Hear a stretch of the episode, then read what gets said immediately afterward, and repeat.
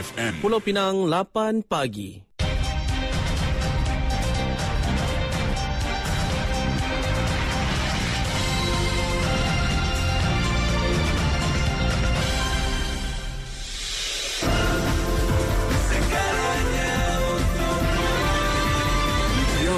FM.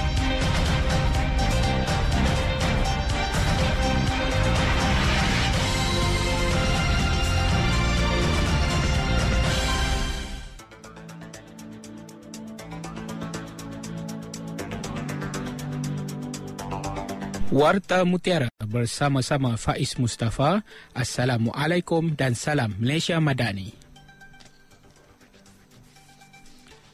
Projek penaik tarafan jalan daripada dua lorong kepada empat lorong di Jalan Tok Kangar bermula dari persimpangan Jalan Tok Kangar, Kebun Baru ke Juru Estate telah siap sepenuhnya pada 15 November 2023 yang lalu.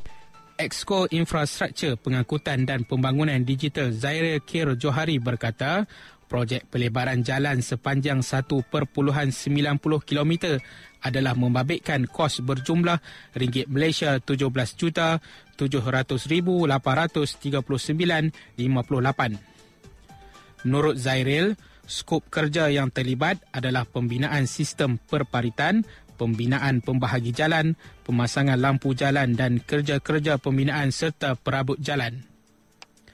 Terdahulu, Zairil yang juga ahli Dewan Undangan Negeri Tanjung Bunga memaklumkan bahawa Kerajaan Negeri Pulau Pinang bakal melaksanakan beberapa projek pelebaran jalan bagi mengatasi masalah kesesakan lalu lintas di kawasan Dewan Undangan Negeri Bukit Tengah.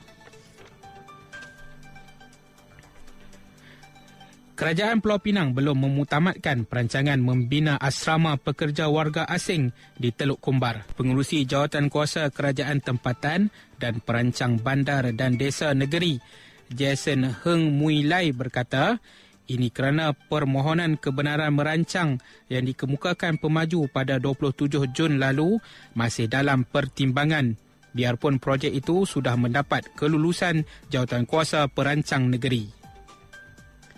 Menurut Jason, penilaian secara terperinci perlu dilakukan merangkumi pelbagai aspek termasuk reka bentuk dan susun atur sebelum kelulusan diberikan untuk memulakan pembinaan. Penilaian impak sosial dan kesan alam sekitar telah dibuat bagi mendapatkan input dan pandangan sama ada tapak itu sesuai untuk pembinaan.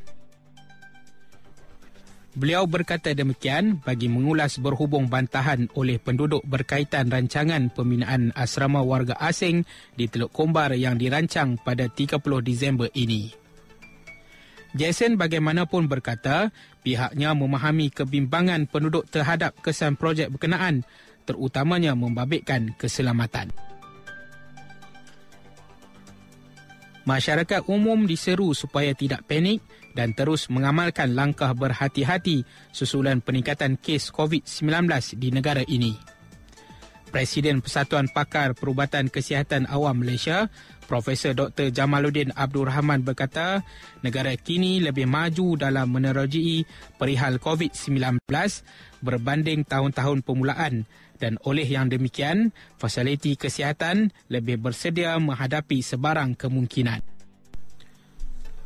Beliau berkata apa yang boleh dilakukan masyarakat ketika ini adalah sentiasa berwaspada dan meneruskan amalan pemakaian pelitup muka serta penggunaan sanitasi tangan terutamanya semasa dan selepas menghadiri majlis kerajaan. Dr. Jamaluddin turut mencadangkan agar kerajaan melatih pakar dalam pembuatan vaksin COVID-19 bagi mengurangkan kebergantungan terhadap vaksin import. Kes COVID-19 dilaporkan meningkat 62.2% pada minggu epidemiologi ke-50 iaitu pada 10 hingga 16 Disember lalu. Dengan 20,696 kes berbanding 12,757 kes pada minggu epidemiologi ke-49. Bagaimanapun, majoriti kes atau kira-kira 97% merupakan kategori 1 tiada gejala dan kategori 2 gejala ringan dengan sebanyak 28 kes kematian dilaporkan. dari sungai hingga ke Senggara, Palestin pasti merdeka.